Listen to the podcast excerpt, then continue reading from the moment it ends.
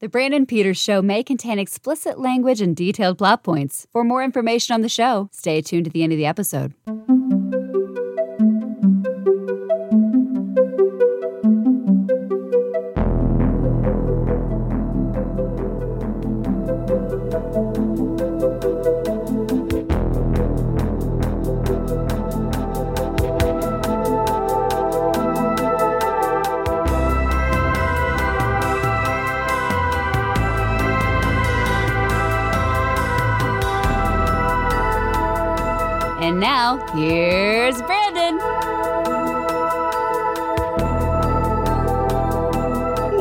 Welcome to the Brandon Peters Show and the Summer of 93 at 30 series. It's the summer of 93 at 30. A weekend by weekend look at the movies released during the summer of 1993. As always, with me for this adventure in watching and talking of things from 30 years ago.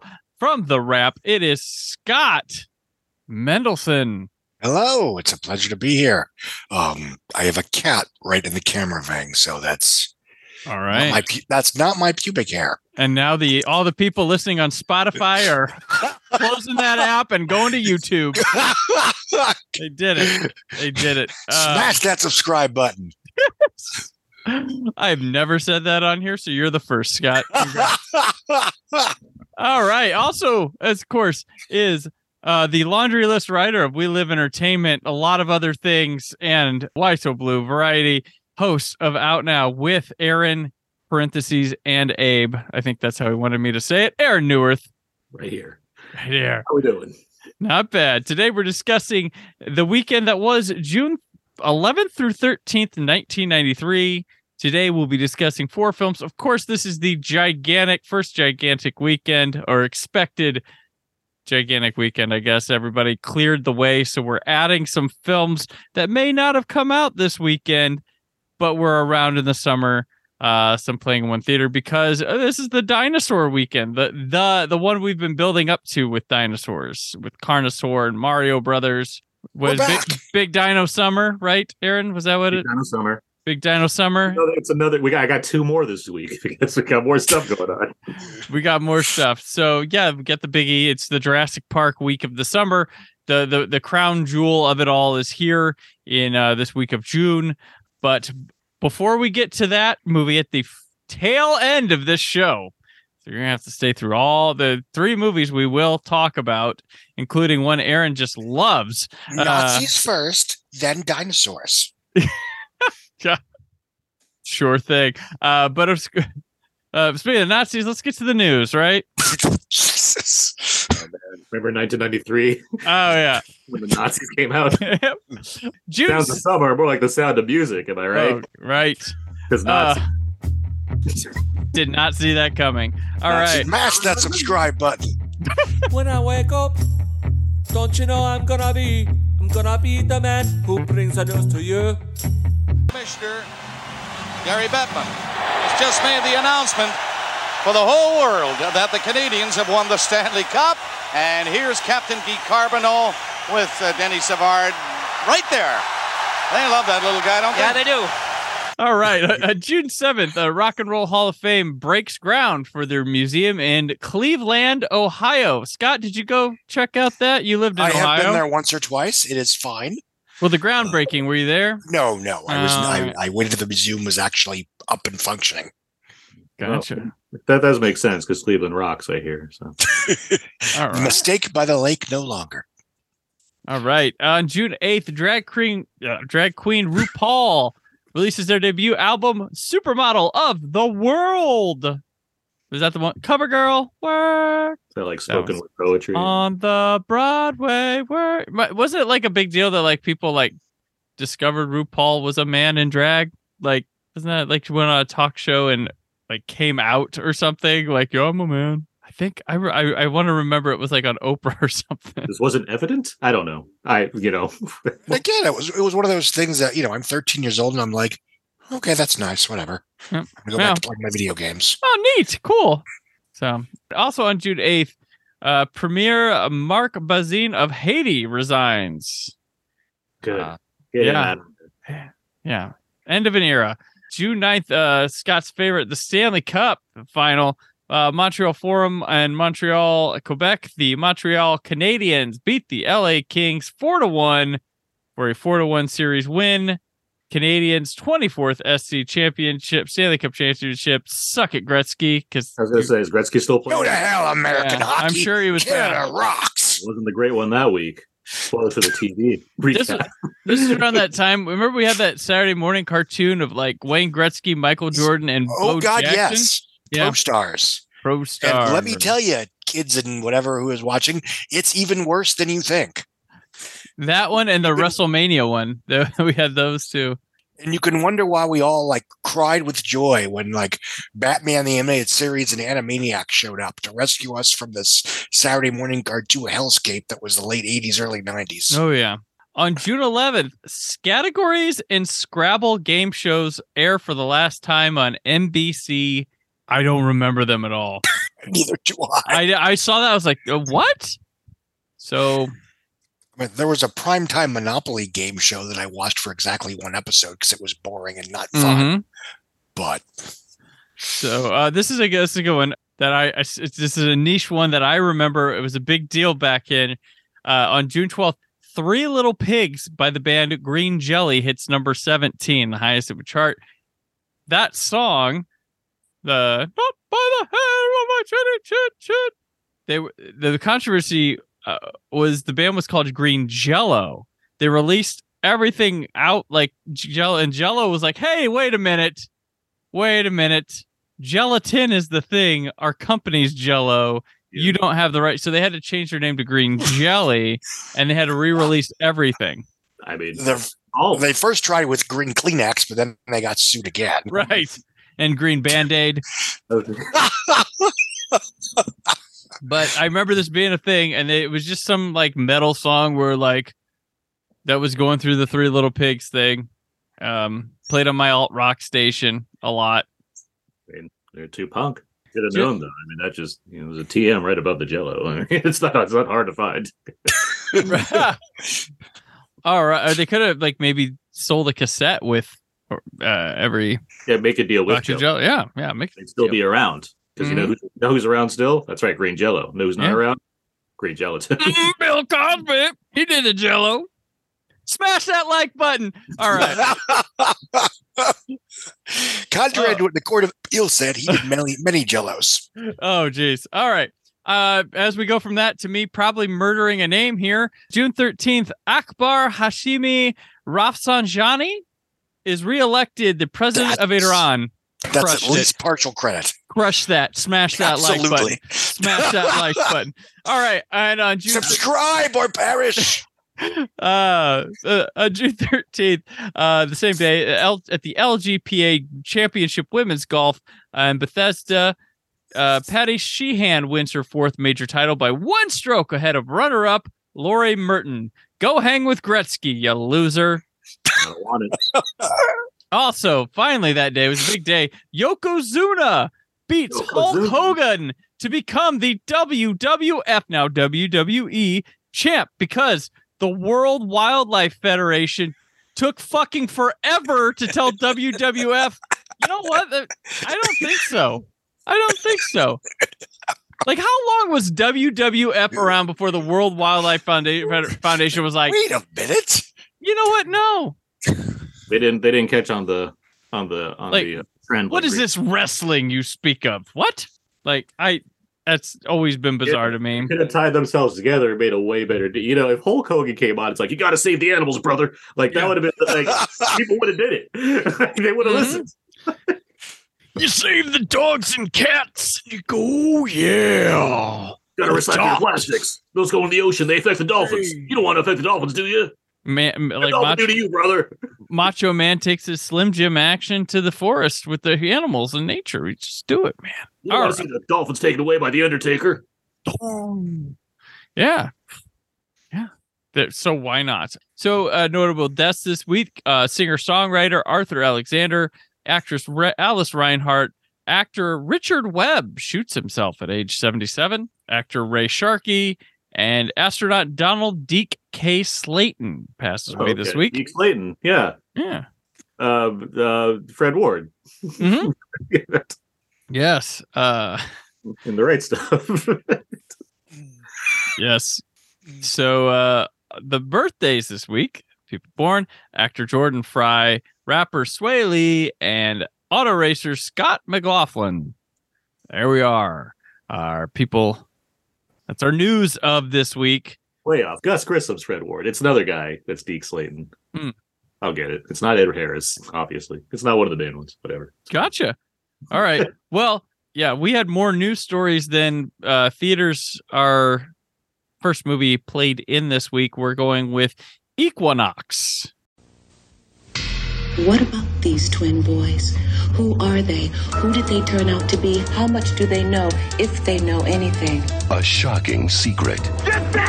Henry, do know him? No. A terrifying world. And two brothers separated at birth. I'm told you were an orphan, but you didn't even know your old man or old lady. Is that right? Does that matter to you? My whole life seems to be taking place without me in it. Maybe you're schizophrenic, Henry. Have you ever thought of that? Identical, yet so different. Are you good at work today? Baby, I don't mess around. Henry, you're the best.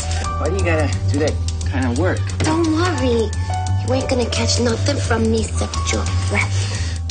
I never know what to do, so I don't do anything. I just go home to my hole and I put it all someplace else. How do you feel, Freddie Ace?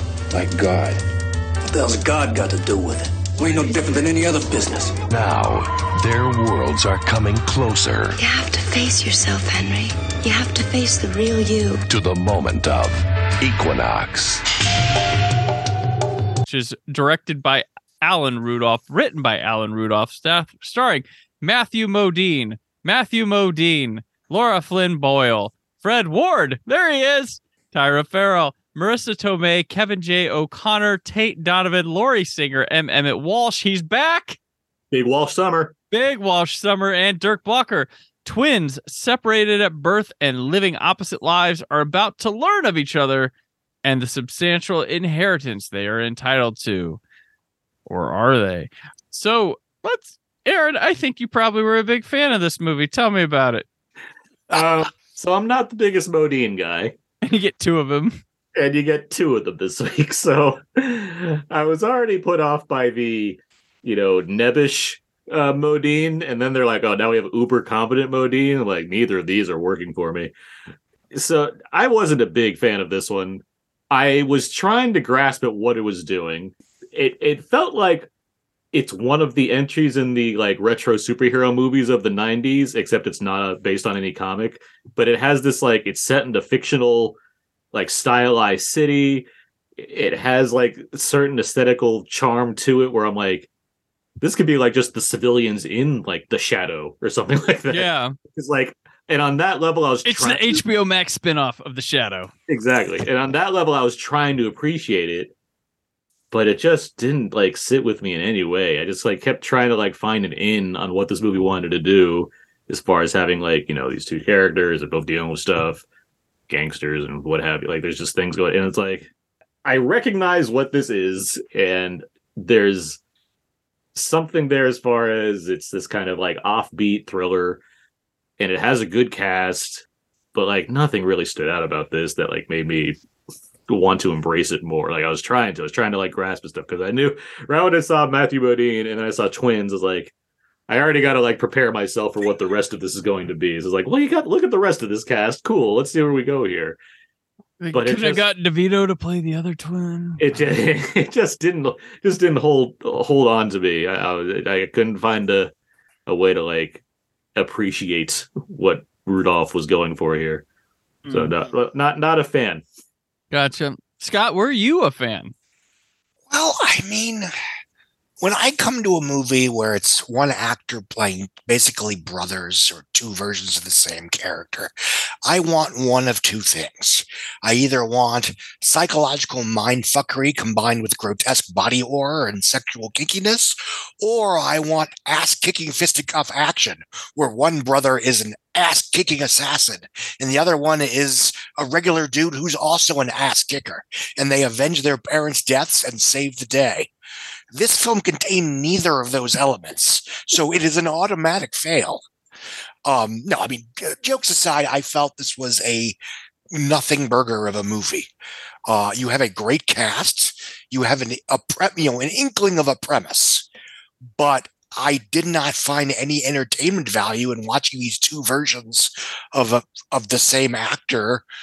And I have nothing against Matthew Modine, but he's sort of like the anti-star, if that makes sense. Yeah. I mean, it's it's Hmm. he's always been a name and someone that oh, it's him. He's in a movie, but he never really had anything that you would consider like raw movie star magnetism. And that's fine if he was a character actor, but he often was a leading man. Um, and without getting too personal, he never really did much for me. So even though he's probably trying to play a little against type in this picture, um, it's not particularly engrossing. And there's, in my, I mean, I would argue that the two separate lives weren't that different in terms of tone. It would just sort of like, I mean, it's, this isn't sliding doors where they're two wildly different stories Yeah. they're, they're both playing in a pretty similar sandbox and they don't really you know the climax doesn't really give you much and it does have a number of very good actors and you know marisa tomei, tomei is always worth watching just on principle um, but it was just a very uninteresting movie that seemed to okay we have this premise and let's just stop now Hmm. Yeah. No, I I'm right there with you guys. It, it, it to me it felt like some sort of proto Richard Kelly movie. Even though this is years before, with touches of like Gattaca and Jacob's Ladder in there. Well, yeah, uh, that's for sure I was thinking of. but yeah. uh, yeah, and it. I don't know what this was like. What like I was not engaged with either of the subplots, and they have this movie with these twins, and they're both supposed to get this inherent supposed this thing, and they don't meet till like five minutes is left in this movie, and it's like thrilling of a meeting either. no, and it's over. And I'm like, they needed to meet way before this or get switched around, or this is some parallel fuckery thing going on, like Scott said, uh, which is where I thought it might be with this Jake, because that's where I was saying Jacob's Ladder, because I was like, something's off here, but it wasn't. Um, No. because they, yeah, because it's this made up city called what Empire or something, and it's got a cool like noir type to it, which I, I'll be an easy sell on but it's very claustrophobic, closed. Like obviously a cheap movie because they got the big they went cast for it. And Um, they saved a ton. They they spent a lot of money on that helicopter shot at the end. So right? really- Yeah, they blew it there. I mean they uh, they obviously are afraid to put Modine and Modine together in a lot of the movie because it probably would cost visual effects. But you can do that with stand-ins and stuff like that. You can do old camera tricks, Yeah, hot reverse shot. Like it's not. This isn't the. like. Uh, We've been doing double stuff for a long time in movies. like this is not the one that's gonna break it. and he's got this weird the the poor the pauper one's got this like sad bastard story with like the hooker down the hall, but he wants to hook up with his friend's sister and Lara Flynn Boyle, who's confined to a room for most of this movie, and then gets to go to a restaurant. Claustrophobic is right. Like that's yeah, what it's kept, really that's what kept holding me back. I kept feeling like there's there's an I there like you said there's like an inkling of plot here. Like we can go a lot of directions. It just does not have anything to offer. It doesn't have anything Yeah. to offer as far as expanding on these people more or providing some kind of heady twist or just going more you know more cerebral with it. Like what my favorite Vill- Villeneuve film is Enemy, the movie about twin Yeah. Jake playing twins yeah, that's a cool one. Yeah, which they beat like right away and that's the, like the movie's dealing with the psychological torment of like having another existence and like playing with what that is. Also there's a big tarantula in it so i'm cool with that. So it's like I, I, I, that's a movie that seems to cash in on its premise. It like has ideas that it wants to go into and plays with ambiguity or whatnot. This movie's just like look at all the stuff we did with the set design cool what about those characters who like what are what so it's just yeah. It- well, Nothing Burger is a very good eh, eh, example. Uh, well, uh, right. Uh, Enemy, it, it lacks kung fu, but it does have the appropriate psychological mind fuckery, so it works. There it you go. passes the test. Yes, Well- that that and Twin Dragons. Well, and Yes. then and then uh, like when when they're not stuck in some cramped apartment, it's a cramped car that they're in, or or like one table at a restaurant is all you can see. And I yeah, it's just I don't know, like I tried so hard to like just keep trying to like I wanted to do other things while watching this movie. A lot of the time it's like what is going on like is I don't know what I did like there's this subplot of this woman who's finding the inheritance to these two dudes which I don't even remember her connection to them at all that like she's and it just feels extraneous like because but it's almost more entertaining than the actual story because at least there's a forward momentum of someone eh, trying to do a thing to reach a goal. Well, it's the least claustrophobic part of it too, because there's only too. like two people and they're in an open office type thing. But she never comes into their picture quick enough because they mention the synopsis that that's the thing, but she's doing this research the whole movie. And yeah, this this thing it has an idea, but I don't think it knew how to like make at least 80 minutes out of it. I think that's the problem. Like it was oh, stretched way too thin. By struggled. These characters, it's odd, and We gotta get them in inherit. Like we gotta get the inheritance papers to them. Isn't interesting. What's interesting is you have a twin brother. You're inheriting inheriting something. You live two completely different lives. What now? What do you do with it? That's interesting. That's your fucking movie. They have Act One here, and they made it a whole movie. That's Yeah, that's maybe actually- that's what it, that's what we have here. We have Act One, the movie. Yeah. and it got like five independent Spirit Award nominations or something like that. Like it's it's like what? It's very confusing. Mm-hmm. Uh, What I didn't? Ugh. this movie's uh uh not easy to find. Somehow they didn't. The Criterion just hasn't got around to it yet. right. So like looking for Equinox is like these other Equinox movies because there are a lot of them. All like looking back on it now is like they all sound more interesting than this movie that I watched. Right.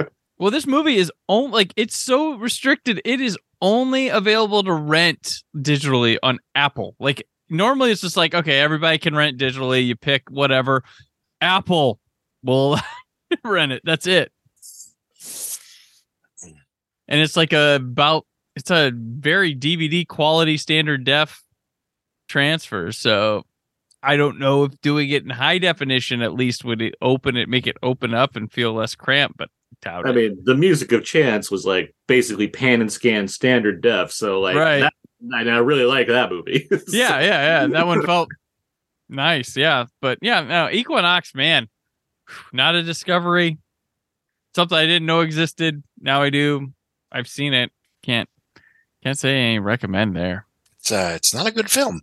No, not at all. But um, maybe we had some good TV this week here.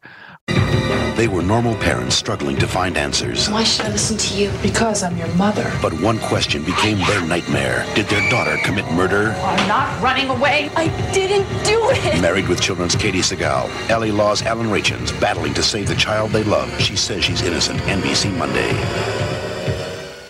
with our Nielsen ratings for this week. Big NBA week here. Uh, number one, the NBA Finals, uh, Bulls versus Suns, Game Three on NBC. Number two is the NBA Finals, Bulls versus Suns, Game One on NBC. Uh, here we go. Number three and four, the tandem. Number three, Roseanne. Number ho- four, Home Improvement, both on ABC. More people watch them than the NBA Finals Game Two on NBC. Oh, we have a TV movie on NBC at number six called She Says She's Innocent. Scott What's it about? says she's lying.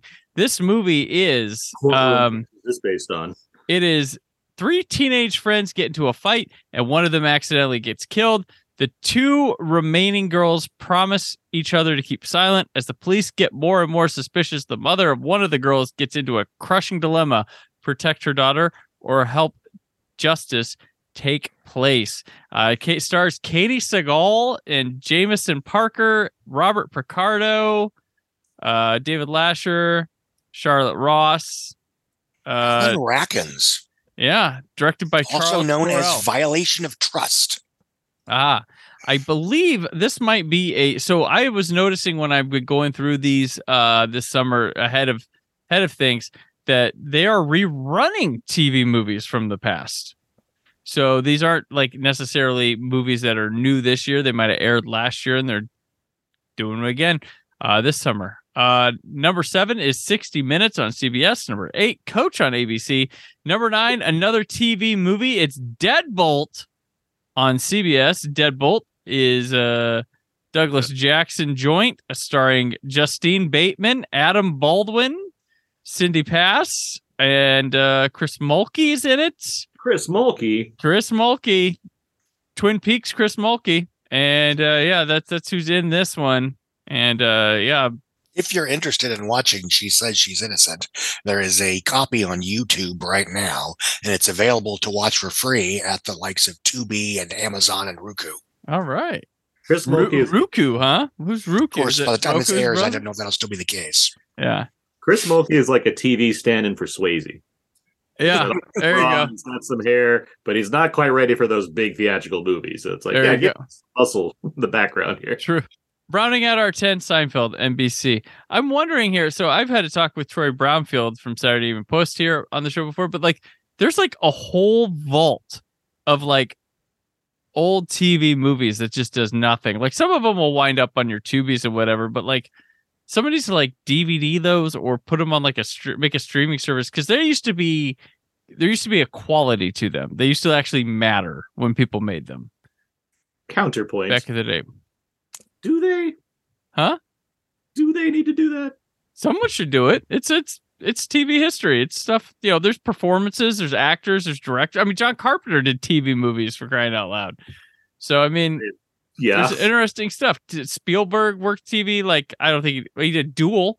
Like those movies like they put effort into TV. So the Sunday night Some of movie. those have releases and some of them don't. Just saying. It'd be interesting to take a look back at putting it on there. I mean, like, yeah, I could watch a TV movie instead of like, you know, uh, you know, whatever random series is announced for a box set DVD. Like, yeah, all right, like we can throw in whatever Scott Baio was up to in 1992. Woo! Ten years of Zapped. That's what it was. That's what he was doing. Uh, but you know what? You know who I'd rather check in with in 1993 is Scott Baio. Who's who's Uh-huh. better? Who's better at playing a man than Scott Baio? Tilda Swinton in Orlando, playing in three theaters. It's really very good. I think it'll sell. By the way, how long did this draft take you? There can be no doubt about his sex, despite the feminine appearance that every young man of the time aspires to. Do not fade, Orlando. Do not grow old. Sasha, I cannot think of a life without you. I see. You're here as a casualty of love. To me, you were and always will be, whether male or female. The pink, the pearl, and the perfection of your sex. Can see for yourself what I was. No difference at all. Here I am again. directed and written by Sally Potter, based on a novel by Virginia Woolf. Uh, Walter Donohue served as story editor on this, starring Tilda Swinton, Billy Zane, and Quentin Crisp. After Queen Elizabeth I commands him not to grow old, a young nobleman struggles with love and his place in the world. Scott, you want to take it on Orlando? I liked it. It's obviously, I would say it's more of a, a, a, a, for lack of a better word. And it is a delight to see a comparatively young Tilda Swinton. She's only like 32, 33 when she made this. She's aged five years since this movie. Yeah, she really has, if that. And it, it's funny the idea that she's supposed to be playing this androgynous, you know, quote unquote man when, if I may say, she's a fucking smoke show throughout. But that being said, it is pretty conventional in terms of Elizabethan tropes, in terms of production value and, and what have you. And the, you know, the film wears its uh, thesis on its sleeve, the idea of, you know, you know, him, bec- you know, being disenfranchised when he becomes a she. But that being said, it's very watchable because Tilda Swinton is such a revelation. This is one of her first major roles. You know, before she became well, what was her breakout picture? I mean, this wasn't where I first heard of her, but this is somewhere. I mean, somewhere around like I wouldn't say the beach, but that was certainly a major, you know, a major studio movie. But like the deep. I mean, End. she. I mean, was it like when she did what? Like, well, there was Chronicles of Narnia, but like Michael Clayton, she like escalated a whole Yeah, nother level. that's- I guess Yeah. she won an Oscar, Oh but, yeah, Yeah. but she But she I'm was trying already too, because a because git. Narnia, like I knew who she was. yeah, she was a git Right. Narnia. because like, but like Yeah.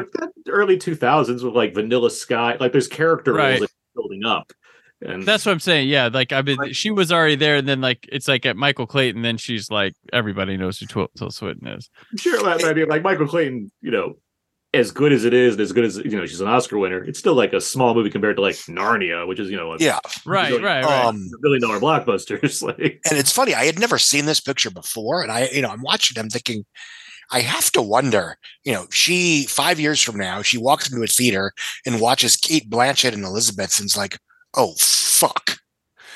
But they both survived. They both Yeah. have, and they both th- thrived concurrently alongside each other. and they both had to deal with Benjamin Button, that bastard. This is true. Everyone has to deal with Benjamin Button at some point. If you didn't know this, Scott, as he was getting younger, they were getting older.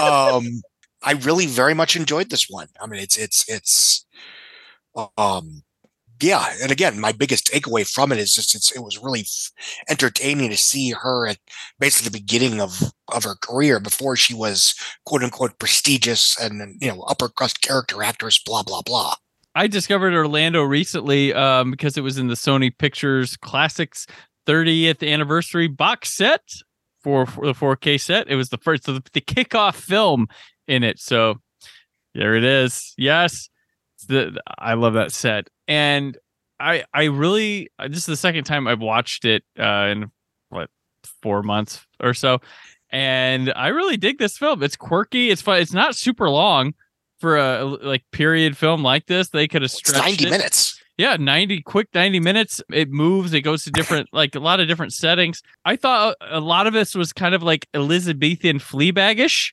There's like many things that reminded me of that like her looks to the camera feel very much like Phoebe Waller-Bridge. They're not like your typical narrator things and she'll pop over there like unexpectedly. It is just a gorgeous film to look at. Like it is just incredible. Okay. Huh? Show- It's a It's a good really good 4K. It shows off the production design. Yeah, Swinton, like I, I didn't understand what this movie was doing uh the first time I was like was watching with like oh I was like oh oh she's a boy and then now she's she's a woman oh, okay okay what whatever passage of time or whatever I do like that they gave the part of the poet in the beginning uh that tells her her work's trash because she tries to become a poet or he tries to become a poet and then when she's selling the book at the end it's the same actor that really wants to do the publishing of the book and stuff. So um but no, this is a really fun movie with some funniness. Billy Zane's a treat here when he shows up.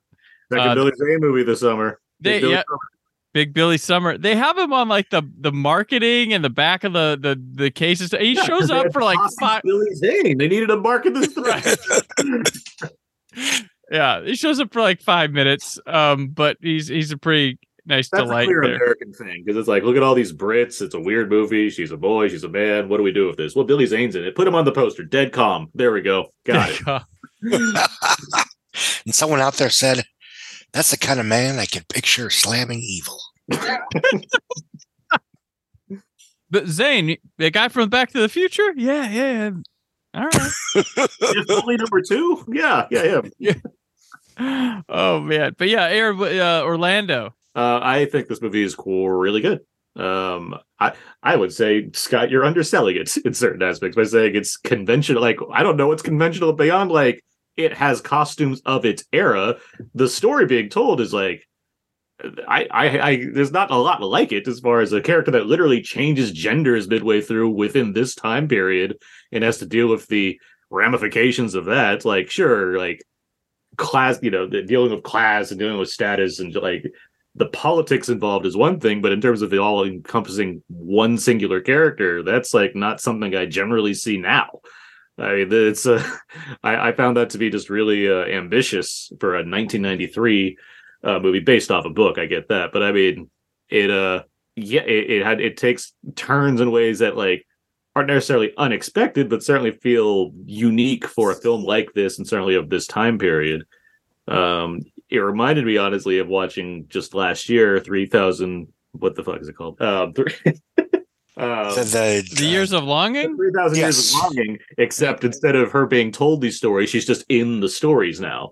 Mhm. Uh, it- it's just I, I I I like the kind of like grounded fantasticalism that they're going for. It's like it's neat. It's neat to like just see a movie like this that is trying things different um, from a director who has not made many films after this. Like, oh, Mm-mm. okay, she did not go go on to do much more after this, despite like the uh, acclaim that this film received and like what two Oscar noms or whatever, like production and art design.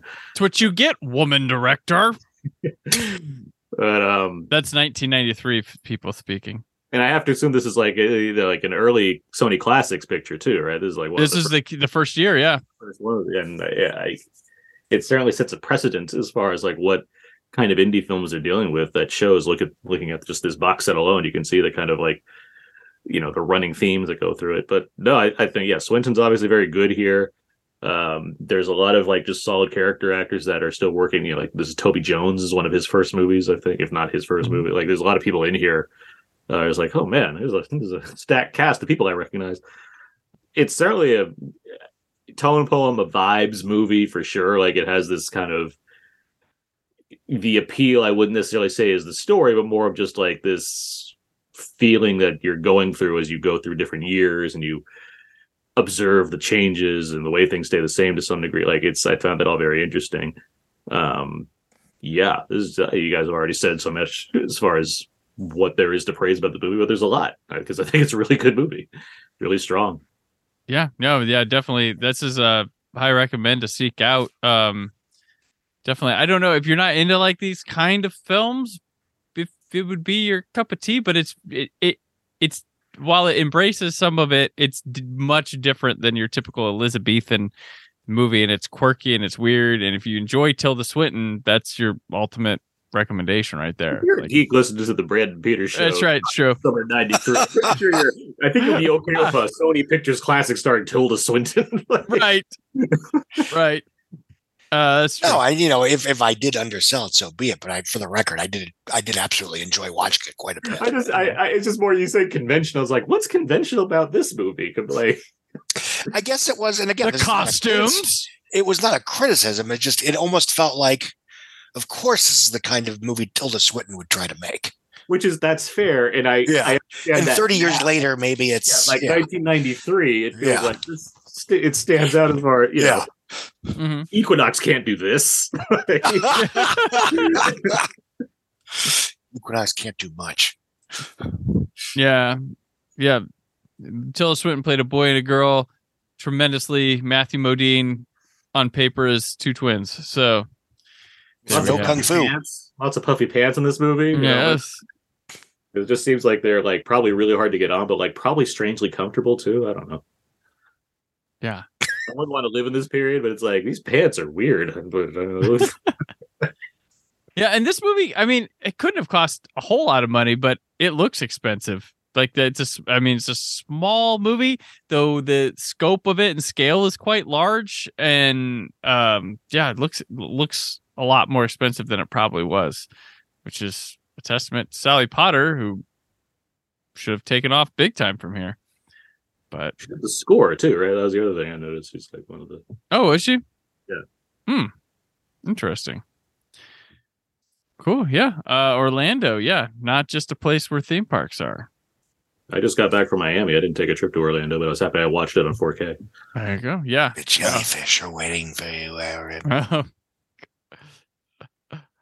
Oh, that was so many months ago. When this dropped. Scott. All right. Well, let's move on to Spoiler our. alert, months later, the jellyfish found him and got him again. Oh, on, the, I, on the YouTube version of this, I assume there will be a, a link to the podcast episode. if I have time for those things. Um, but so yeah. Smash that Um, subscribe button. Oh, so we'll move on to the Casey Kasem top 40, the top 10. Casey's biggest hits. As always, we begin with number one of Janet Jackson. That's the way love goes. Still going on that. Going Uh, way. and Freak Me by Silk. Number three, Knockin' the Boots by H Town. Number four, Weak by SWV. We have a new number five, though. Uh, Show Me Love by Robin S. Number six, Looking Through Patient Eyes, PM Dawn. Uh, seven, I'm So Into You, SWV. And number eight, Bad Boys moves up two spots by the Inner Circle. Doing it again. Uh, number nine, Have I Told You Lately by Rod Stewart. And number 10, Duran Duran has entered the chat room with Come Undone. And if you want to talk about coming undone, our next movie is about some people who have come undone. It's Romper Stomper.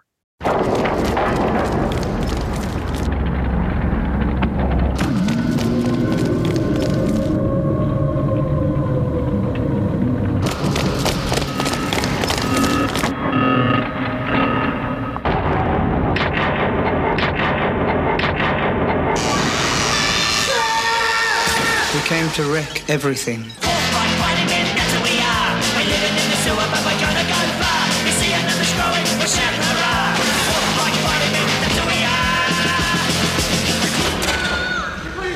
Let me tell you something. I want you to listen to me, okay? This is not your country.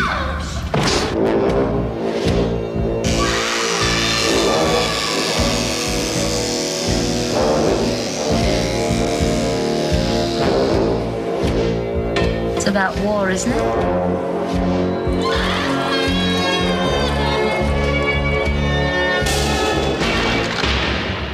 God sent us.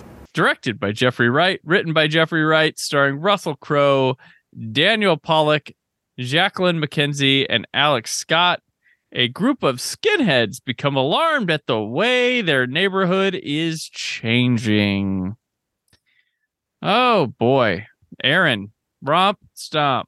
Uh, I've never romped and stomped before this uh, this week, and now I have a movie I've certainly heard about plenty of times. That and Chopper with Eric Bana. Like for some reason, I just haven't seen these Australian imports um, uh, before. You know, the ones that kind of made. Uh, although I have seen Two Hands with uh, Heath Ledger uh, and Brian um, Brian Cocktail. I forget his last name.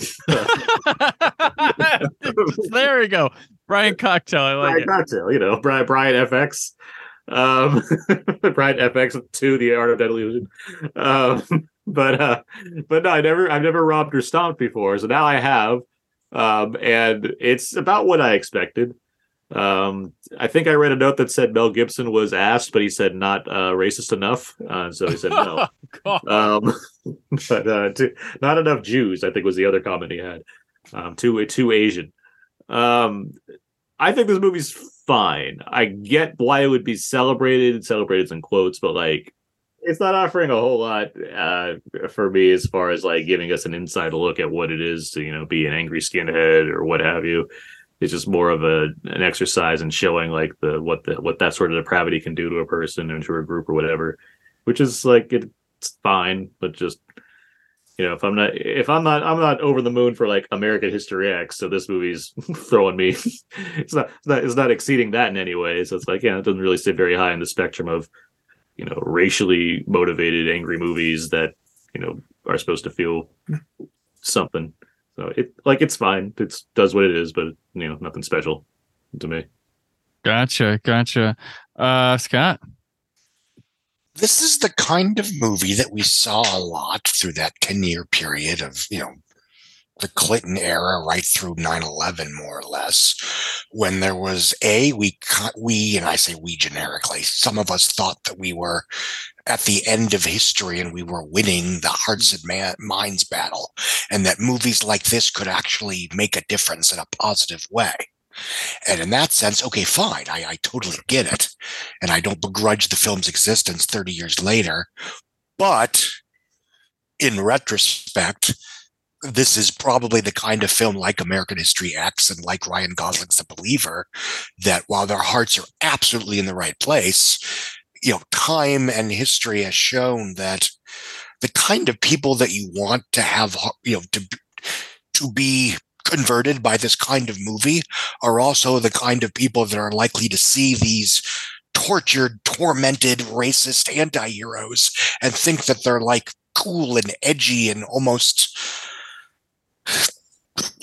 you know almost noble in their sacrifice.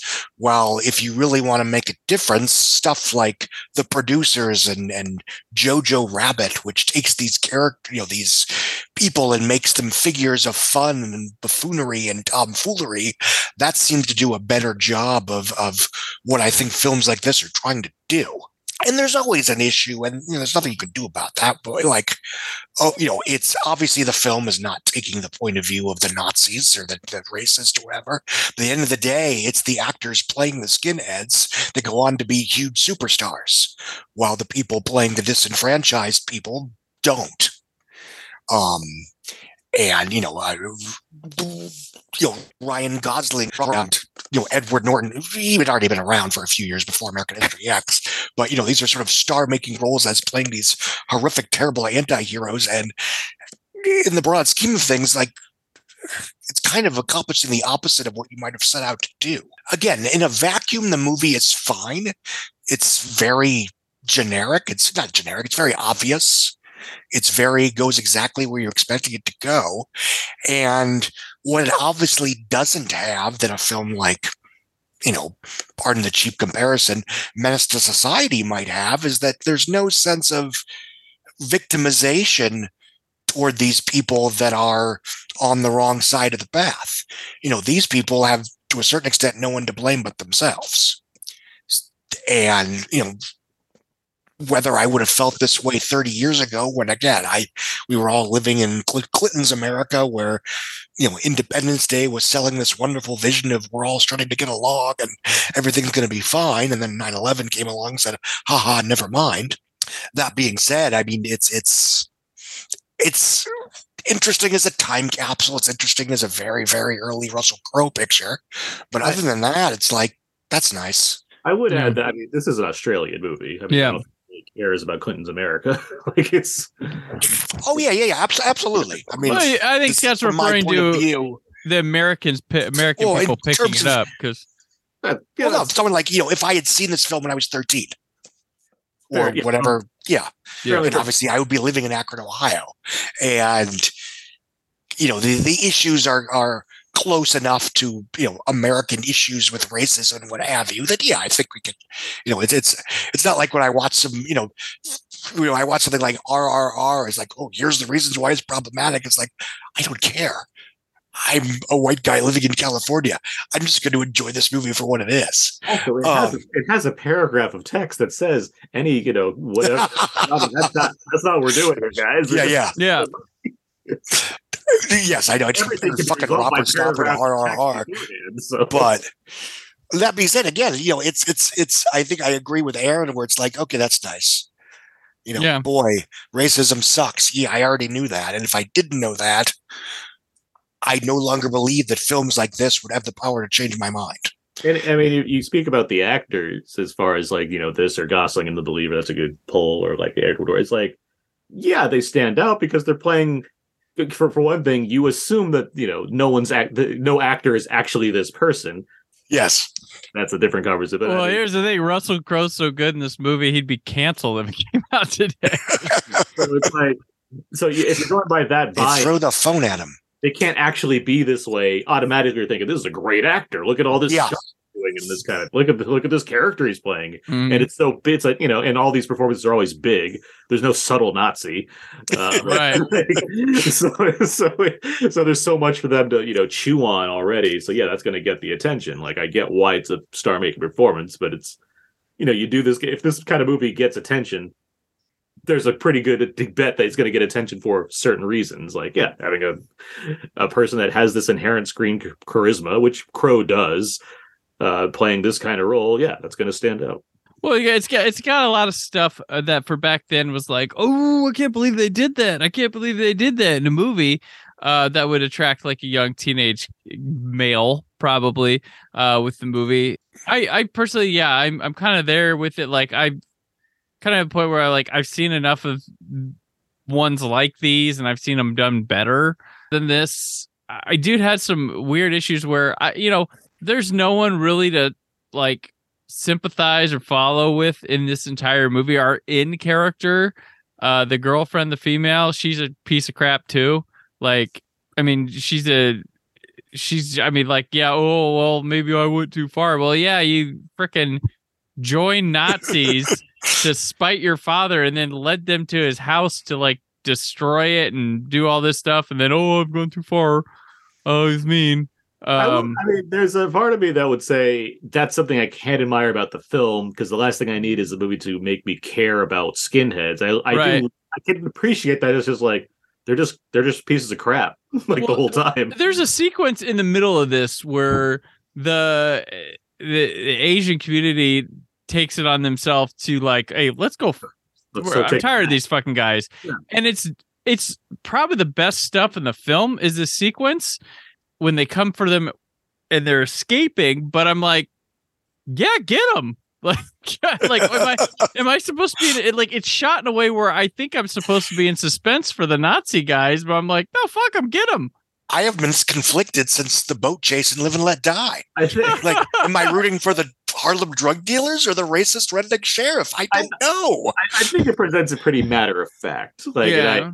So it's like that's that's the stuff where that's why I don't dislike this movie because I do think it right by, by not you know it's not giving you some kind of you know oh, his father was a skinhead therefore he is too like it's not trying Yeah. to give you like empathy No, no, it doesn't do that. because that's that's kind of an issue of American history X to some degree. But uh, so it's like this movie's like yeah They I- do they do kind of do it with one of the Nazis though. They don't They- do it with Russell Crowe, but yeah. like he, or else there's just no movie here beyond look at all these people that hate everybody Right. which is like, Um, very tiresome. So- I, I will say there was there was this alley fight that was a prelude to when the the Asian people just like come and like say enough. Uh, where I have I I wondered that if if in some weird way that the um big news channel fight scene in Anchorman was somehow parodying this fight because it is outrageous when they're in the streets when they first have the big thing in the streets and I it's not like they came out and introduced themselves. It's the fight itself that got crazy. I was like, man, I wonder if Anchorman was like, remember Romper Stomper? that's the like it was it was too specific then and just jogging my mind with that. But then they all I mean, there was also a scene in here that was straight out of Clockwork. I mean, sequence Yeah. straight out of Clockwork Clockwork Orange. This movie feels very much indebted to Clockwork Orange. Yeah, Like the And- first 30 minutes. Yeah, yeah, it definitely does. There's also a scene where the cops straight up shoot that kid in the head, and I was just like, "Wow, okay, um, Yeah, that's one less to worry about. yeah, it is a Nazi kid, but yeah, Clockwork Orange, and there's some like it's just because it's Australian, so some George Miller kind of like Yeah. matter of factness to it, like Mad, like the first Mad Max. Like there's like, Like, I. It, they there's- it has a Colin Card esque feel to it as well, as far as the direction goes and what they're doing. right." And I mean, it's predates it, but I'm like, this feels like what a like immature kid would have made after seeing a Guy Ritchie movie. like it, it kind of feels like that, but I mean, predates his I mean, stuff. where you get something like Clockwork Orange, where it's like, yeah, what what we made a movie about like the Droogs only? Like, know, Right. there's stuff there. Like, there's other movies that you can look to, or yeah, think of various, you know, uh, I don't know, Walter Hill movies or something, just like Right. stuff. And and the way you know it's coming from like uh, this punk era, and Mhm. like despite the fact that all the punk songs are very racial, racially heavy, it's like, Yeah. it's not bad. The, the beats aren't bad. like, Yeah. Lyrics, are a little bit questionable. But Can I buy the instrumental of this album? Is that available? Um, I did, and I like how uh, Russell Crowe. He was like a uh, a, uh, a classy Nazi. Knew his stuff. When the guy's like, "Let's shoot him back to Singapore," and he's like, "Saigon, stupid." It's like, well, okay. Well, he knows where they're from. So, you he, he's not he's not a white supremacist out of ignorance. No, no, he he knows his. It's a choice. He gives a whole monologue. It's like my pure white skin. That's why I do this. Like it's just like Yeah, but yeah, it's it's a yeah, this is definitely um I guess this is probably one of those like, oh man, you seen Robert so like VHS like tell your friends about it movies back. yeah. Before like I don't know, for train spotting and whatnot got like, you know, as far as kind of international imports Mhm. that have this cult following, this certainly hits that that that wave pretty easily. Like what was uh, like who's like somebody read it, this was like I need that dude from that Romper Stomper movie in my This is what, movie uh, in Curtis America. Hanson looked at as forgetting him LA Confidential. This is the movie. Jeez, that's crazy. Wow. Well, because he had Quick of the Dead before that. Quick that's 95. He's, uh, 95. Yeah, Yeah. this is and- 90, and then you know virtuosity, of course. Virtuosity, yeah. Curtis, but- we all- Curtis, Han- Curtis Hanson's not looking at Sid 2.0 and being like, that fucking guy needs to be Bud. Like, he's, You never know. Hmm? he's seeing, like you just said about classy white supremacists, like, that guy could play a detective who, like, beats up people. Like, that, yeah, look at Romper Stomper. I get that. I get that one, two Yeah. line. But look at oh, look at the pacifist preacher. He should play a dirty cop. Like, well, and you gotta wonder too. Like, I wonder because Crowe was very like. I mean, they parodied him in freaking Tropic Thunder because of he's like so kind of method with his acting, and I wonder how much of this because he had that like rage type paparazzi type thing or follow him around, uh, and I wonder if like that stuck with them doing this role and just kind of stayed within him because he dives so deep into his parts. And now he's out of it and he's like fat and happy. Like he, he lost a lot of weight during that divorce yeah. because he lost like half his stuff. That's why he had to sell things. That's that's it. Oh my. But yeah. Uh, Romper Stomper's available. Method is Dr. Jekyll. Yeah. You can watch Romper Stomper anywhere. Like it's on like Nicktoons, Disney Plus. It is all over. Like it like seriously. Yeah, you can watch it with ads, without ads. You can pay for it. You don't have to. Like it is. I watch it on Hoopla for free. So. Yeah, PBS Kids. It's over there. It's all over everywhere. But yeah, Um, uh, West for some reason only. right. So yeah, so uh, that yeah, uh, that's a very was probably a very popular VHS tape to pass around back in the day at the rental stores. But speaking of those, I think it's time for another tale from the video store from Yancy Berns. Vincent stopped making picks. Well, how am I going to know what movies to see? We have a wide variety of Gene picks. Gene's trash. I'm Gene. Hi. I actually worked at this store too, shamefully called Video Liquidators. Um, In fact, all of us worked at this store. Many of my friends ended up working for a, a chain called Video Liquidators, which, which, if most, if a store like Video Archives was seventy percent legitimately great curated cinema and TV and great stuff, and thirty percent porn, Video Liquidators was ninety eight percent porn, and then a two percent of a little fake video store in the front where they Hmm. had basically Jean Claude Van Damme movies, and it was a horrible, shameful place to work. It was like a pervert. It was like a real, just, just distended perversion of how these video stores work. But they were just selling porn. I won't name. I obviously won't name any names, but he also told me, and I believe this. They had a huge section um, of of no box porn, so it was just you know it was just the VHS because you Oh. didn't want to go home and have your wife find the big because the porn boxes were for Oh, some yeah, reason were they- gigantic. Like for some reason they wanted your people to find these things in your house. Um, they wanted your wife, or your girlfriend to find these giant boxes, or they wanted you to put them on a different shelf. I don't know. He says one night, an actor who played the president in a 90s movie, which will go unnamed, came in and sorted through that section and got himself uh, a nice chunk of very, very dirty um, pornography. Brought it to the front counter, paid for it, and left. Um, Did, did- was was that president on a plane at one point and trying to get? Oh God, or- no, it's not Harrison Ford. No, God, I wouldn't tell you. If it was Harrison Ford, I would never tell you. All right. All right. And now we are here, uh, which you probably skipped the three movies to this pinpoint uh, for Jurassic Park. On June 11th, dinosaurs and man, two species suddenly thrown back into the mix together. Can I touch it? Sure. How can we possibly have the slightest idea what to expect? Universal Pictures presents a Steven Spielberg film, an adventure 65 million years in the making. Jurassic Park, rated PG 13. Special premiere tomorrow night. Starts Friday everywhere. Uh, this one's directed by, I believe, is Steven Spielberg. Is that the the the the, the Star Wars guy? No, 1941 guy. This is a 1941 Oh, right, right, right. My mistake. Always- movie with uh, Audrey Hepburn. Yep. Always guy, 1941 guy. Is he the one that made that dumb Peter Pan movie? That's him. That's oh, him. right, right, right.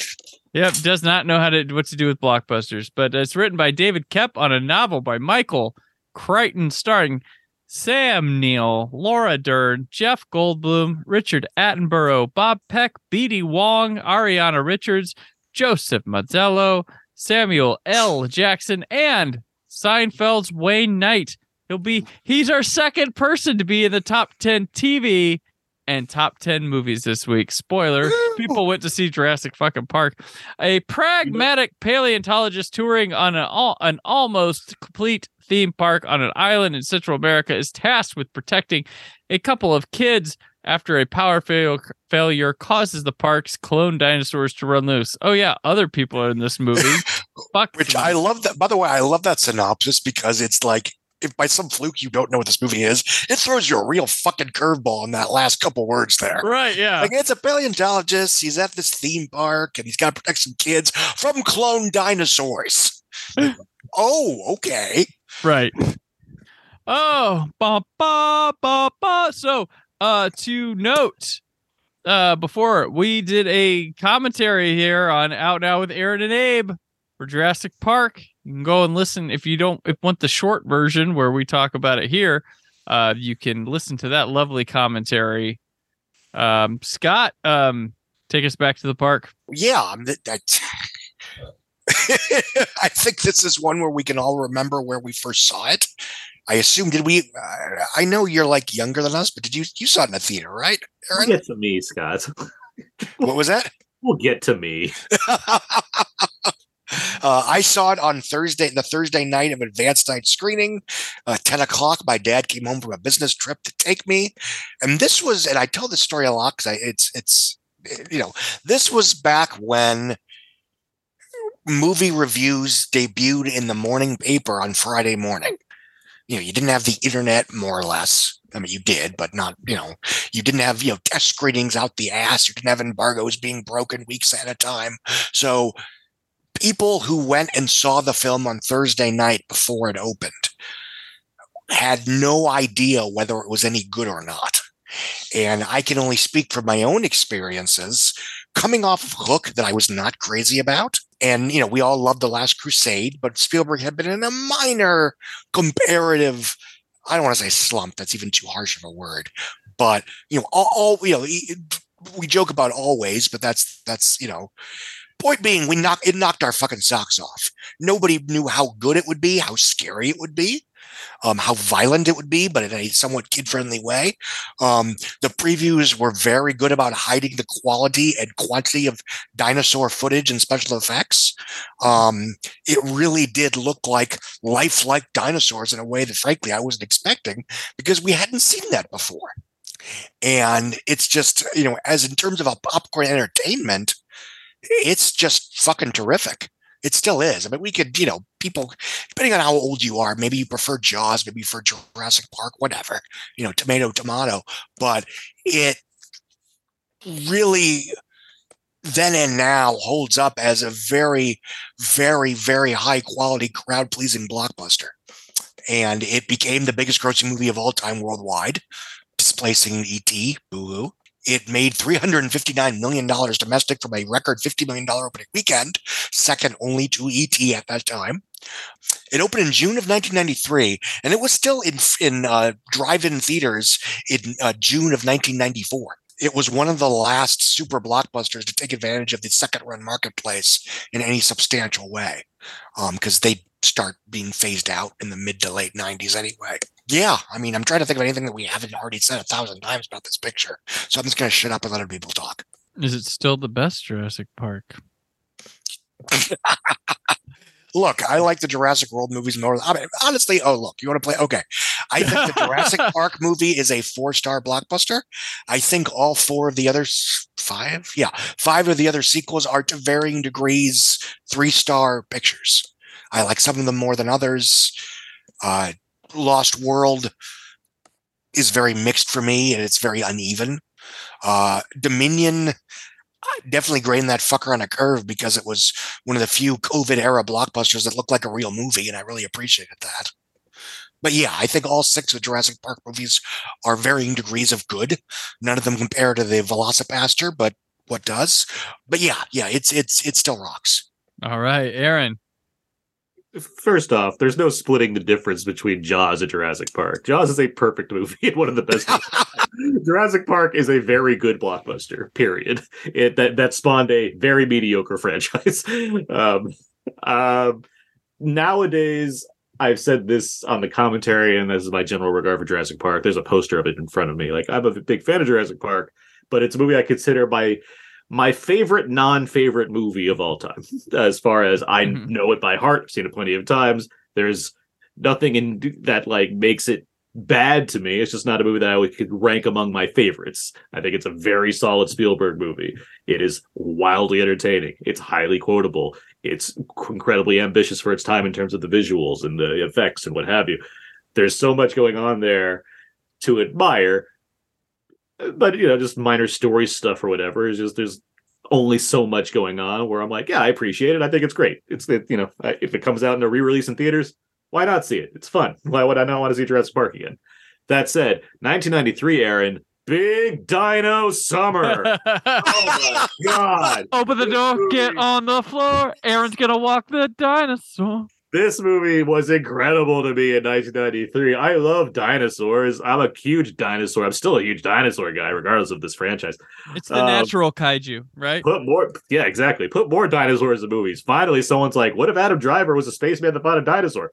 Why, why yes like why are we not after jurassic park comes out it's weird to me that there's only still so many dinosaur blockbusters. Like that's weird to the point where it, it's so unnatural for people to see dinosaurs in movies that they're like the dinosaurs in king kong weren't real enough. It's fucking king kong but whatever like by the um, way all three of us are hashtag team king kong for the record. Yes. Yeah. Well, I, I will I, say too, Aaron. Like, like people like Jupiter Ascending. I, be, I believe it was Jordan Grout said someone's called it said it was terrible. He's like, how could it be terrible? Dinosaurs flew spaceships in that fucking movie. and then uh, doc, Doctor Who one time they had an episode called "Dinosaurs on a Spaceship." Like, that's cool concepts. Well, and you know. There are obviously there are not dinosaurs in the movie, but I think one of the reasons I enjoy Rampage as much as I do is it has that similar you know anarchic spirit disaster peril spirit in yeah. a way that is different from not better or worse than the conventional kaiju picture. Right.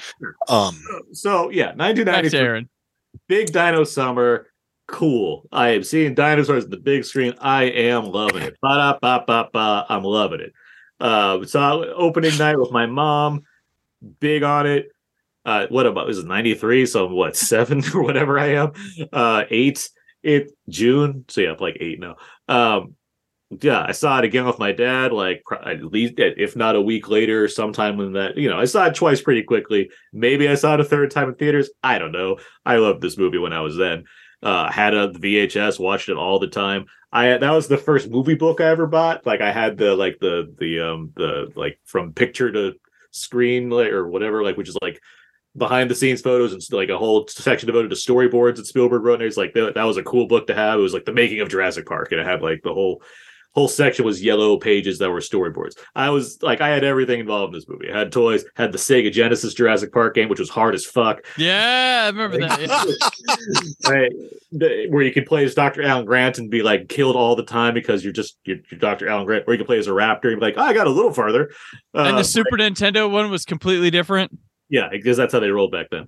Um, but yeah, no, I was all about Jurassic Park. Then I like Jeff Goldblum became like because he was the, he between doing that Independence Day, it was like, is this guy my favorite actor? like I just he was the blockbuster king at that time. Well, like it was oh, that because it was that, and then Will Smith had Bad Boys and Independence Day, and like Bad Boys at that, you know, I'm watching Fresh Prince all the time, and then Bad Boys happens, and that's where like my mom's like, Will Smith has a fade. You're getting a fade. Like it's just like it was like between these two, like, and then they're in a movie together. It's like, oh my god, what's going on here? But Jurassic Park, yeah, all the stuff going on, like all the dinosaurs, raptors are cool, Tyrannosaurus Rex is good, Dilophosaurus is spitting things. Like, yeah, I'm all into mm-hmm. this. Newman's getting there and he gets killed by like yes. Was it like kind of scary? I don't know. I don't remember being like scared by it because I'm thinking dinosaurs is awesome. Like this movie was totally my speed back then.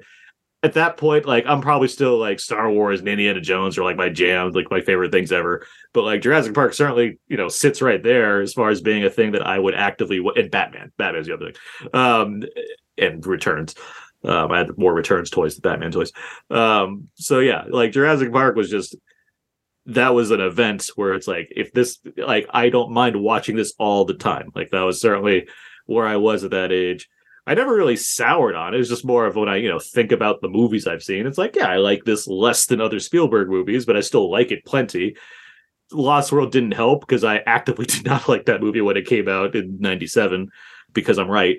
But, but um, yeah, I mean, I'm not going to fight you too much on that one. It has good set pieces. I've never, I've never been yeah. against like the the see the sets that that's the like the sequences that matter. I that's a whole different art. We don't have to talk about what Lost World is, but as far as as as far as like that appeal goes, like yeah, Jurassic Jurassic Park comes out, totally into it. Lost World comes out, not like I didn't see it opening weekend. I saw it and like I got whatever out of it. I did. Like, like it kind of keeps going down that line where it's like three I saw and it's like that's a movie, that's whatever. And you know they eventually came back again, and I'm with Scott, where it's like the world movies they do what they do. I'm not wildly against them, but they're you know, it's not a franchise where I'm like, man, they really need to capitalize off the success of those previous right. sequels all the greats. Like where are my where are my stakes supposed to be with those? It was like I got what I paid for. They were yeah. fine. It's the, it's the, latest Dino theme park movie. Like the buy-in isn't very high here, guys. like it's, it's well, uh, you know, you know, you and I, we we all talk about this deal. The oh, you know, critics and audiences aren't seeing eye to eye. Like I'm sorry, back in my day, Dino Mass- Park Massacre Six was not supposed to get good reviews. That's not how this fucking worked. Yeah, I mean. I can rank all my Godzilla movies, but you know, there's a good section in there where it's like it's not like it's not like all of these really matter at this point of how like where that quality is coming from in certain parts of it. Jurassic Park is you know is a as Scott it's a four it's a four star blockbuster. If you want a blockbuster movie that's going to deliver the kind of things that a blockbuster can in the best of ways, Jurassic Park is very much doing that. So yeah, I I, I am a fan of the movie, and 1993 movie me was over the moon for it. Yep, I like this is it goes down as one of my biggest best like favorite like movie going experiences ever because we hadn't seen this yet. This was wowing just to look at the screen uh in a way few other films can pull off uh before uh, before it and after it. And yeah, like I I don't like I enjoy this movie a lot, but I don't know where I'd be like, "Oh, it's one of my favorites ever." But yeah, the 1993 Brandon was stoked to see this my grandma took me like opening weekend and I saw it and I got it was funny because uh I got dropped off at like home after like she dropped me off home and like I was home alone at night and there were some like creaky things. So I was like, what the fuck? I know raptors aren't real, but I just saw that damn movie and there was that intense kitchen scene with the kids. But oh no, I, and then I never owned it till oh gosh, I think maybe I had a, a the DVD or something like way down the road because everybody had it. It was playing everywhere. we watched it at school probably three damn times, like it was downtime. Pop on Jurassic Park. That's a safe one for everybody. Everybody loved like Jurassic Park, Jurassic Park. But no, it was super cool. Uh movie, great. You know, it's worthy of all the praise it gets yes, the sequels all diminishing returns. I like Lost World. I know Aaron does not like it, but I'm fine with that. It's a it's a crummy it's a it's a top tier crummy B movie for me. it's uh but I don't know. Like I, I have no stakes. Like I, I find it hilarious the anger that comes from people watching this the Jurassic World movies. I'm like, what am I missing something about how awful these are? Like I'm just like I'm not putting I'm not going in expecting like God, like the bar was set with Lost World and three and then like or and then Jurassic World was like, all right, it's fine, but it just it, it blew my mind. And again, this is the perpetually online. Obviously, it's not general audiences, but you know, the people that just I couldn't understand why Jurassic World was popular and was seen as good to general moviegoers in a summer where you had like Fantastic Four and Terminator Genisys and Pixels. I mean, you had some god awful pieces of shit that year. This is the one apparently that struck such a such a higher. Yeah. Well- I mean, it's it's there's you know it's and Colin Trevorrow is probably the only guy on earth whose career actually got hurt by making a relatively well reviewed 1.6 billion dollar movie. Yeah. Well, and I Meanwhile, we keep letting Rob Marshall get away with his madness. Yeah. right. Apparently, you know, the Little Mermaid was shot in a toilet bowl from the mm-hmm. footage that we've. Oh, God. yeah. The, the that they dared put that trailer of an underwater CG movie in front of Avatar. I was like, "Oh, put on your 3D glasses now." I'm like, "Do you guys really want to do this?" Rob Marshall might have the worst track record for a guy that has multiple billion He dollars. really is. Um, I mean, he should have been put in whatever directors. Who, who- fuck, ten years later, who directed uh, John Moore? He should be in the same fucking Oh. director's jail as John Moore. Oh, yeah. Um, Um, the 10th anniversary of Live Free or Die Hard. Or no, I'm a good day to die hard. oh yeah. Day to Die Hard. Um, back to the Jurassic World. I like the I like the second dress. Let's Jurassic do a World commentary on that. Fa- Fallen Kingdom because it's weird and Yeah. it's like really different and weird. I'm like, it, it kind of put like the carnosaur into the dinosaur in Yeah. that one. Finally. Um, finally, so I, I I like it for being weird, but th- this first movie. Yeah, it's it's top notch. It's Spielberg doing what he does best, pushing the boundaries of technical filmmaking, making an enjoyable blockbuster for like ed- anyone to go see it. Um, yeah, and it's got it's got so much personality and stuff. Yeah. Like it's a stuff movie where it's like, Mhm. yeah, obviously raptor chase, Tyrannosaurus chase, like these huge set pieces are highly memorable and incredibly well executed. Enough for Spielberg to be like, I can do that again in War of the Worlds, but less good. Um, but uh, it has, you know, the moments, you know, it has di- bingo, dino DNA, and Yeah. Jeff Goldblum doing all of the Jeff Goldblum things he's doing, and and uh, what's his name, the the hunter with the small shorts, uh, Yeah. uh, clever girl, like it, Muldoon. yeah, yeah, Muldoon, yeah. This has like all the stuff, and there's Oh, something. Well, there's one so- thing- not- there's not a lot of block. Let me just. There's not a lot of blockbusters these days where like all the deep, the little details that stand there stand out in the way that a movie like Jurassic Park does, and very few that come after it. Like you know, I'm Right. not looking at some of these MCU movies and thinking about much more because there's not a lot of personality because you don't have a Spielberg and not like everybody needs to be Spielberg but like Spielberg brings so much of Well, just, yeah, things And I also think, and I, I know we talk about this a lot, but I think Jurassic Park comes from that era where you couldn't afford to do nonstop spectacles, so you still had to put some effort into character and storytelling and the you know quote unquote quiet moments.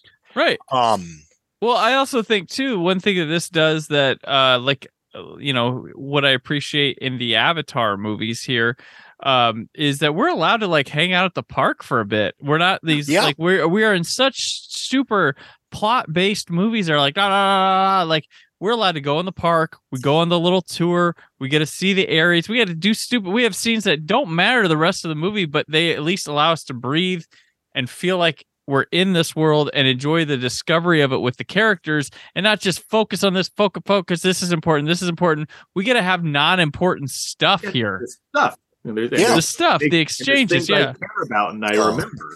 That's why And- Kyle Khan is one of the best movie characters of all the the last decade.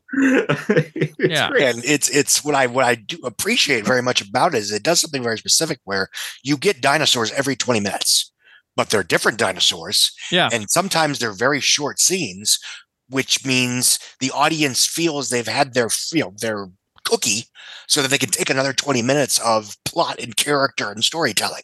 And variety of dinosaurs like there were Yeah. so many dinosaurs in that movie yeah yeah Um, no it- And you know, you almost don't realize till you watch it a couple times that you don't even see a fucking raptor to the end of the movie.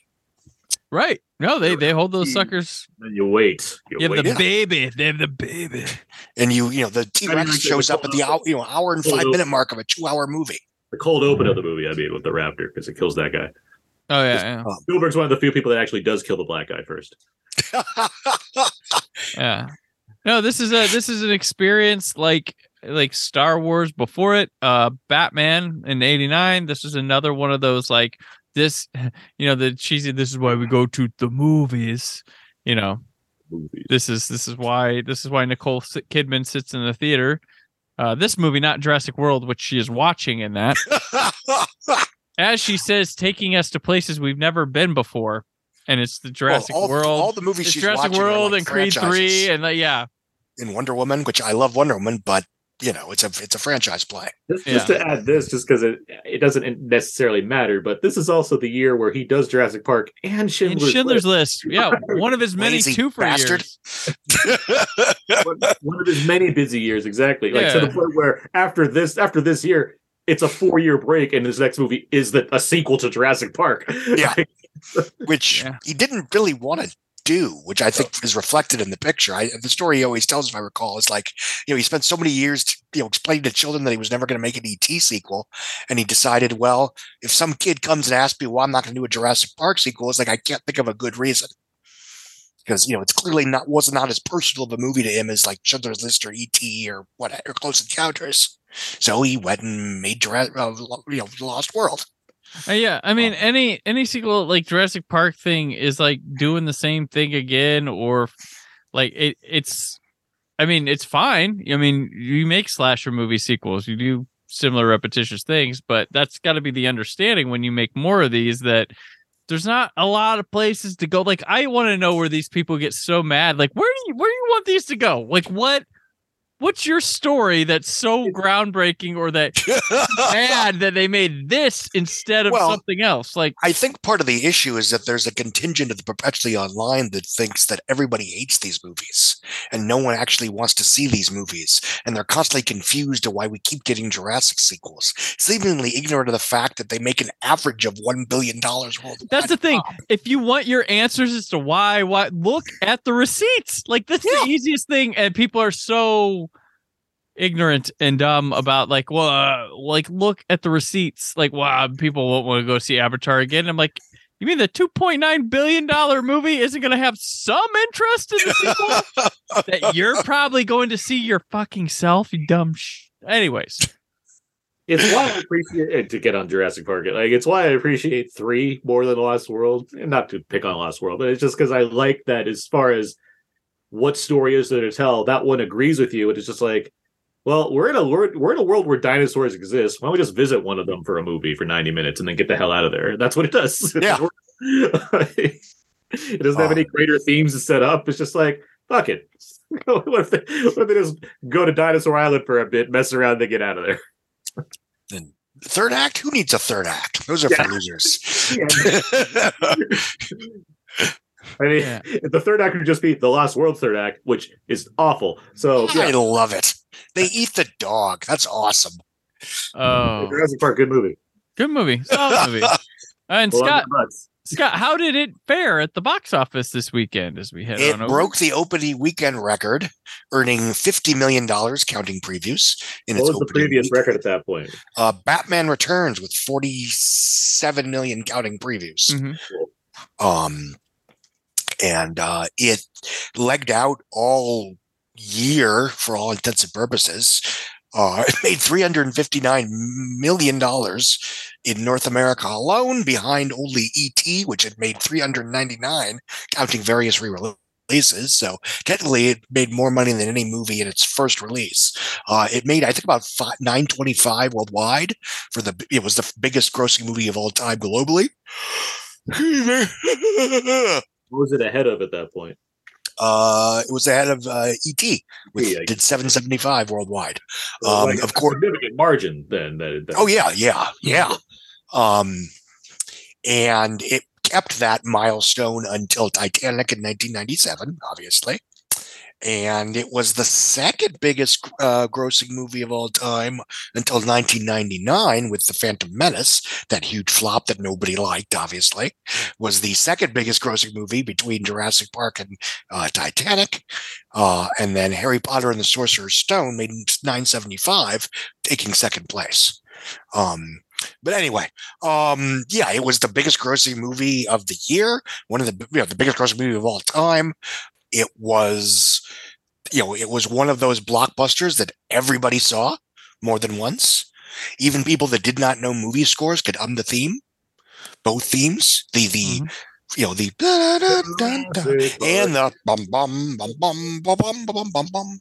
Um, and yeah, you know, it and Terminator 2 to a certain extent kicked off this era of look what we can do now. Yeah. And both of those films, as well as Independence Day, the dirty secret is that most of those effects were practical. You know, they only used computer effects when they absolutely had to, or when it was something they really they could make it look better with computer effects versus whatever other tools they had at their disposal. I mean, to T2's credit, like I'm a hugely memorable image is the T1000 doing stuff. I mean, that was an example of yeah, you- because you could take computer effects and make it look you know amazing. I'm, I'm always shocked because when I was a kid, the most impressive effect for T2 was was those, those like the gunshot wounds on the T1000. Yeah. and then you realize it's just fucking tinfoil. I point that out just because it's like alien to me compared to a dinosaur which existed to some Yeah. degree. Like, you know, Yeah. like T1000 is like that's not a thing. Like that's something that's been made up. Um, but anyway, I mean, it's it's it's yeah. I mean, it was a s- gigantic smash hit. It it sort of revived Steven Spielberg's career in terms of being king of the blockbuster. Mhm. Um, and then you know, several months later, Schindler's List gave him the acclaim and Oscar glory that he had been seeking had been denied. Is this his best year then? Because he Oh fuck yeah! dominates the box office and the Oh, yeah. Oscars. I mean, Like, look, I a- love Munich and I like War of the Worlds, but you know, there's no comparison. Uh, you know, I you know, Catch Me If You Can and and Minority Report. Minority Report in 2000, 2002, Right. terrific, both smash hits, both Yeah. well liked. But and again, any other director that would have a two for like War of the Worlds in Munich would be like, holy fucking shit, I Right. won. And for him, it's like, eh, it went pretty well. You're also like well, there's o- only James Cameron could do it with one picture instead of Yeah, having exactly. two. Like that's he's like, oh yeah, Steven, I'm gonna do it with one. the thing we're too commonly trying to look at though is the fact that it's a year for some of those, like War of the Worlds, but we're really it's like 18 months for three movies that he's doing in some of these. Yeah, yeah, yeah. Yeah. You're, you're- you're right. Well, and like That's what's insane to me. It's like, yeah, okay, two movies in one, three movies in 18 months, and they're all like, because it's what? It's like AI, Catch Me If You Can, and Minority Report, something Yeah. like mhm. And same with like, what is it? It's, it's, um, Technically, Hook and you know, it's- from it's Hook to Schindler's List is two years. yeah, Well- but it's like, it's like Lost World, Amistad, and Saving Private Ryan is also another like 18 Yeah. months. Like, it's insane. well, Like, and then there's uh, like the post, the post and Ready Player One were like four months Yeah, like apart. It was crazy. and what, like Tintin and War Horse are right next to I mean, Yeah, same were, like, week, 10 right? apart. Or was Like, it dude's ten busy. days? Dude is busy. Like and he, he's, not, he's not phoning it in. Like, No. Uh, maybe he's got like an ADHD like me, where it's like once you start cleaning, you can't stop. Well, hell, like one, you know, West West Side Story. Once he that just got delayed. Once he stopped, he just went right into Fabelmans. I Yeah. mean, it's Mhm. like it's a guy doesn't pause. Um, and you know, it, it, it's I've always wondered, and this is just pure conjecture on my part, but I've always wondered when you watch Indy three and Hook, and you realize you know you you wonder what he's trying to say about his relationship with his parents and his attempts to be quote unquote a better parent, you know, et cetera, et cetera. And considering he was in somewhat of an artistic and commercial slump, I always wonder if Jurassic Park and Schindler's List hadn't just catapulted him back to the top of the food chain if he had been, you know, maybe if he had not retired, but sort of pulled back a little bit. Um, There's a lot of stuff because it's like it's not just the parents of it. It's also he has a huge, a, a giant divorce. yeah, yeah. Right. like like an astronomically expensive divorce. Yeah. like, Um, in the midst of being like, I'm also working with, y- you know, with um Zaillian on my fucking, you know, epic Jew movie. Like, like I have a lot going on in my head right now, guys. Let me pl- please, Robin Williams, call me at night to tell me jokes. I need. I forgot about that. But no, I mean that this is all, you know, 30 year old conjecture. Obviously, if anything, I mean, the twin successes of Schindler's List and Jurassic Park launched him into a bigger and better era. I mean, yes, we all love ET, we all love Jaws, we all love Close Encounters and what have you. Mhm. But in, uh, again, you know, and we all say this all the time. It's like any filmmaker that would have made films only as good as Minority Report and only as good as Catch Him If You Can, et cetera, et cetera, would have been, you know, yeah, he may be the greatest of all time. and he just came out with one of his very best movies. Yeah, Nobody saw it in theaters. Back to back years. Yeah. Back to back years. in terms of like both scale and like yeah, and getting you know being Mr. Blockbuster is one thing, but being a journeyman director who can Yeah. not only go from different genres but like succeed in the way that he has, where you have how many fucking like nine director nominations and like all the picture. It's like I mean, nothing. and obviously part of this is because the Academy likes Steven Spielberg, correctly so. But every single quote unquote serious picture that he has directed after Amistad has been nominated for Best Picture. Mhm. Um, obviously, Ready Player One was robbed, but I digress. Um, Too serious is what they said. what was that? Too serious is what they Yes, said. exactly. But yeah, I mean, it's it's he's fucking Spielberg, Yeah. and at, you know apparently he's not done yet. No. So what's number two at the box office? Yeah. Dave? I don't fucking know. Hold on a second. Probably cliffhanger or something. Yep. Yep. Oh yeah, rock on. It is. Yeah. yes, cliffhanger was. It was 7.6 hang on, but yeah. Yes.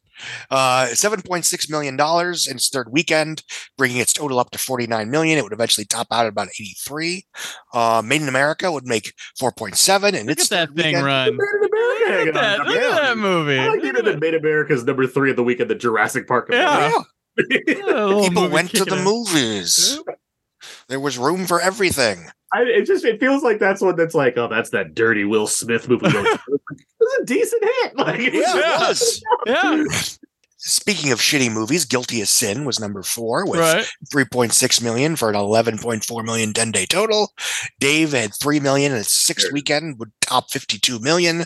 Menace II Society dropped 20% in its third weekend, adding 27 screens for a $2.6 million weekend and $12.8 million seven day, 17 day total. Life with Mikey would drop a whopping for this time 41% in its second weekend for a $7 million 10 day total. Hot Shots Part 2 would make 2 million, dropping 53%, losing 300 screens. Which weirdly enough, Life with Mikey would gain 353 screens in its second weekend It and still drop 41%. Guys, that's what the problem was. It needed mm-hmm. more screens. Exactly. Yes. Sliver would make 2 million and Super Mario Brothers would lose 200 screens in its third weekend, would earn 1.7 million dollars, dropping 59% for a 17 million dollar 17 day total. Dinos bookend the top 10. Oh, because you know, uh, what's love got to do with it, which I think we're talking about next week, Yes. would open in 58 screens for a whopping $21,000 per screen average, which is actually a little bit higher than you know Jurassic Park, which made $19,561 per screen on its Mm. 2,400 screen release. Um, anyway, what's love got to do with it? $1.22 million after three days. And in 13th fucking place is Unforgiven, which Oh, is geez. sticking around. Uh, despite opening in August of 1992. How many? Uh, how, many it was did, about to cross the $100 million mark. how many screens did Carnosaur add this week? Uh, zero. Zero. But Orlando and Romper Stomper and Equinox all hit the top 20. Uh, yes, by default. Uh, Orlando would earn $107,000 in three screens. Romper Stomper would earn $8,200 in one screen. And Equinox would earn uh, $6,300 in a single screen. Uh, Boom. Orlando would eventually make $5 million domestic, and the other two would make pennies. I'm trying to get sixty three hundred dollars for. so yeah, if it's like what five dollars, it's like a cheap tickets back then too. Ninety three, right? It's not too Mhm. expensive. And it's I'm guessing it was people sneaking into Super Mario Brothers. I mean, that honestly might part be, partially be the case that they're just buying Right. the movie because they can't get Jurassic Park tickets. Yes, yes, yes. Don't explain the joke, Aaron. I mean, that's the- because I'm, just, I'm trying to think of like how is it making even that amount of money? Like, yeah, I, I, on you're, one- you're, on you're correct. Um, what theater is being jam packed with Modine fans for this weekend? not Cutthroat Island. Sad Oh, to say. man. Oh. We need Oh. that Equinox box office, Matthew. You got that in you for a pirate movie? Yeah. because everyone else said no. Like it could be like a college like paid for a theater. Like that's where that money might be. Just to be, be.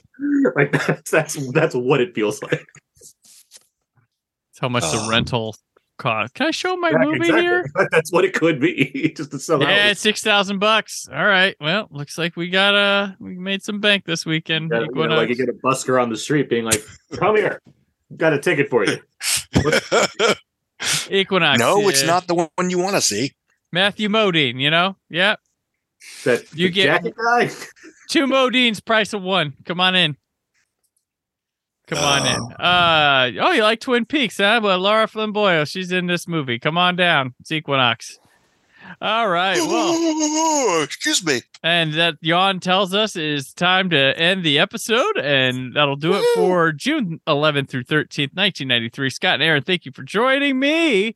As always, Always a pleasure. before we sign out, uh, let people know where they keep up with you, Aaron. I write for a website called We Live Entertainment. I am the senior editor over there. I also write for Why So Blu. Uh, you can find all my various movie reviews, Blu-ray reviews, and Criterion reviews on these various sites. I host a podcast called Out Now with Aaron and Abe with my friend Abe. We talk about the weekly movie releases. All of my stuff can be found on thecodeofzeke.com. That is my personal blog where everything I do ends up. And I'm on Twitter at Aaron's PS4. All right, Scott. Uh, I'm at thewrap.com and I can be found on Twitter at Ask Scott Mendelson. All right, and I'm on Twitter and Instagram at Brandon4KUHD. My written work is at why so blu.com like Aaron's. We run the front page. And uh tune in next week as Arnold Schwarzenegger, while in a forest, asked us what love's got to do with any of this. Uh all that and more as the summer of 93 at 30 continues.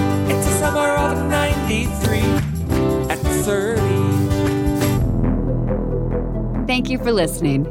The Brandon Peters Show is a Creative Zombie Studios production. Produced by Brad Shoemaker and Brandon Peters. Written and edited by Brandon Peters.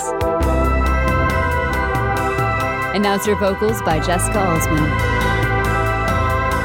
Theme song by Metavari. Web design and show art by Brad Shoemaker with Brandon Peters.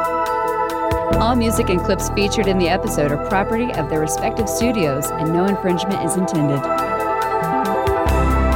Additional information on this and other episodes at BrandonPetersShow.com. For any inquiries, press opportunities, or sponsorship, contact mail at BrandonPetersShow.com. The show is available on Apple Music, Spotify, or anywhere podcasts are found.